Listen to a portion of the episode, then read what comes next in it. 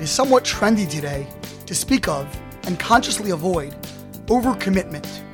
In our hyper-frenetic world with its zillions of options for work and play, so many people feel deluged, stretched to or even beyond their breaking point.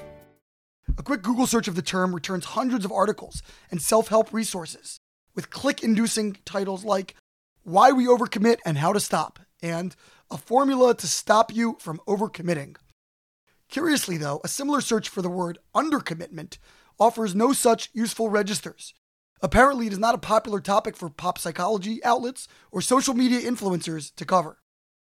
In this week's Torah portion, we are introduced to two fascinating and obscure topics juxtaposed to one another. The first involves the Sota, a woman who has likely committed adultery and who faces the specter of public humiliation.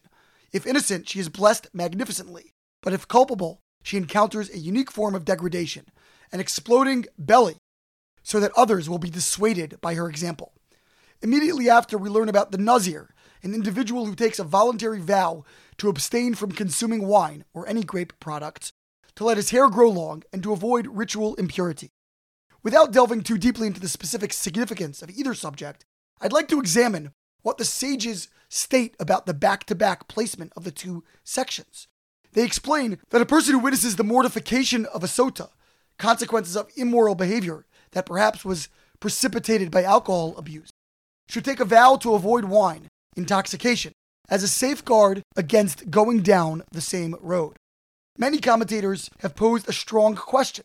If someone sees this public scene clearly demonstrating the sota's consequences, wouldn't this person least require a vow to avoid the immorality that caused it?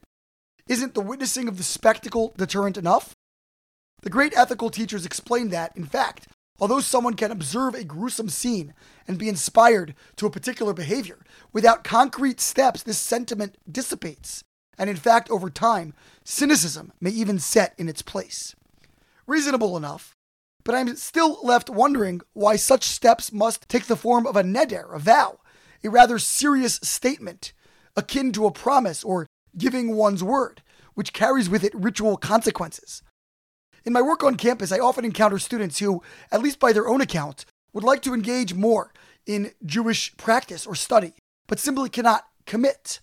I do not doubt that, in some cases, the person is simply too stretched and the resistance is warranted. But other times, I wonder if this fear of overcommitting actually holds people back from engaging in meaningful pursuits they really could manage. We're all familiar with the phrase that if you want to get something done, give it to a busy person. The irony, of course, is that he or she who seems the most unlikely to accommodate another responsibility actually is the one most likely to do so. In 2016, Shonda Rhimes released an iconic book called Year of Yes. I was struck by the Simon & Schuster description of this clever tome. With three children at home and three hit television shows, it was easy for Shonda to say she was simply too busy. But in truth, she was also afraid. And then, over Thanksgiving dinner, her sister muttered something that was both a wake up call and a call to arms. You never say yes to anything. Shonda knew she had to embrace the challenge. For one year, she would say yes to everything that scared her. Perhaps this explains the otherwise confounding midrashic teaching that the Torah was given with the mountain held over the heads of the Jewish people, compelling them to accept it, an event we just marked this past week on Shavuot. God, who created human nature, understood that if we don't feel we must do something, we often won't. How then can we discern in any given situation whether our reservations are authentic or simply a function of fear or indolence? A couple of possible strategies.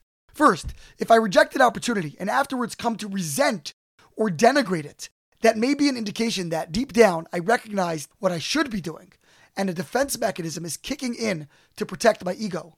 This reaction results from cognitive dissonance, the psychic stress I experience when my actions belie my inner convictions.